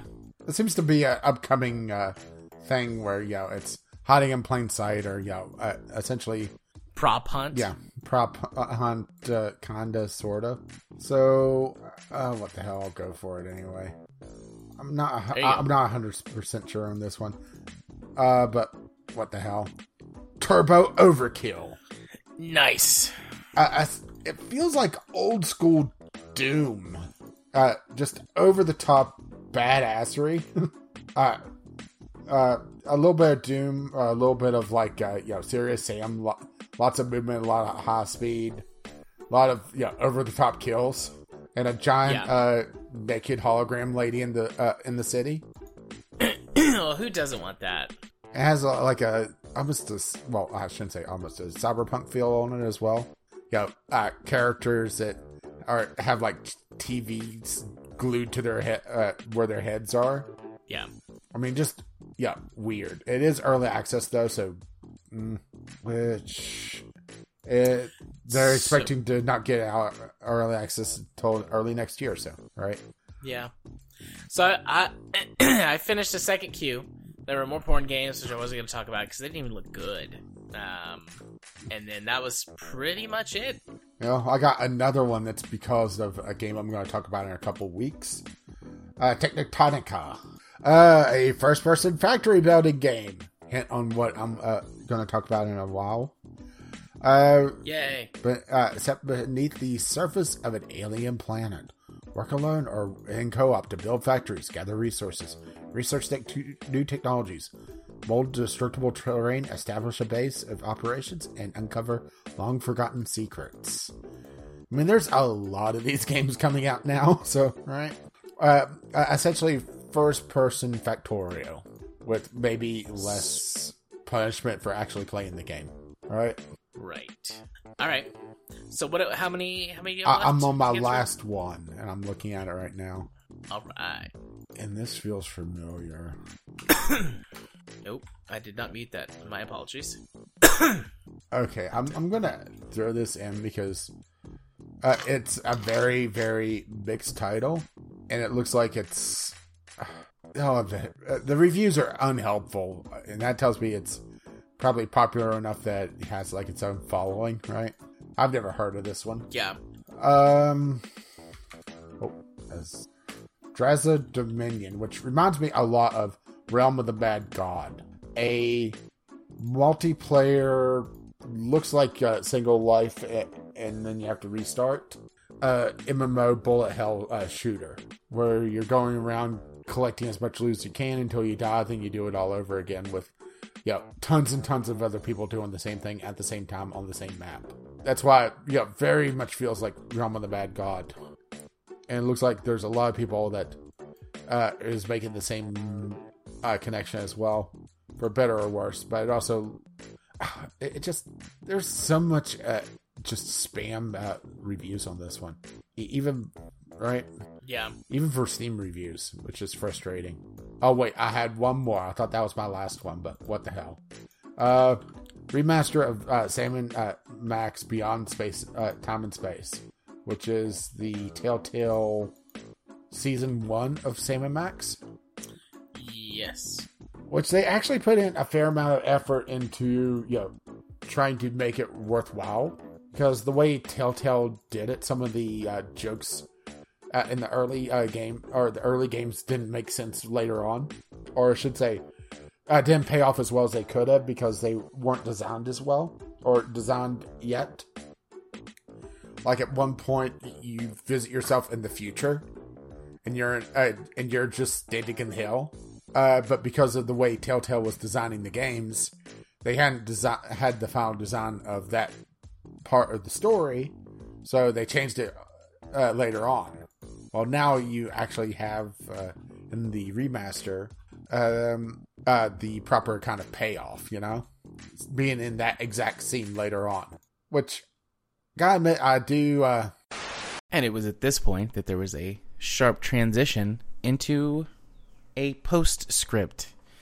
Apologies for this, dear listeners, but um, it was at this point that there were what we'll call technical problems. Um, we have about 95% of this week's episode, so we're going to go ahead and release it at is, as is. Do apologize for the abrupt ending here. Um, as always, our intro and outro music is On the Ground by Kevin MacLeod. You can find his work over at incompetech.com. If you're a listener or participate in our community, you already know where to find us. And I'm recording this before work Thursday morning. Um, so I hope you all have a lovely Friday and a lovely week. We will see you next time. Bye bye now.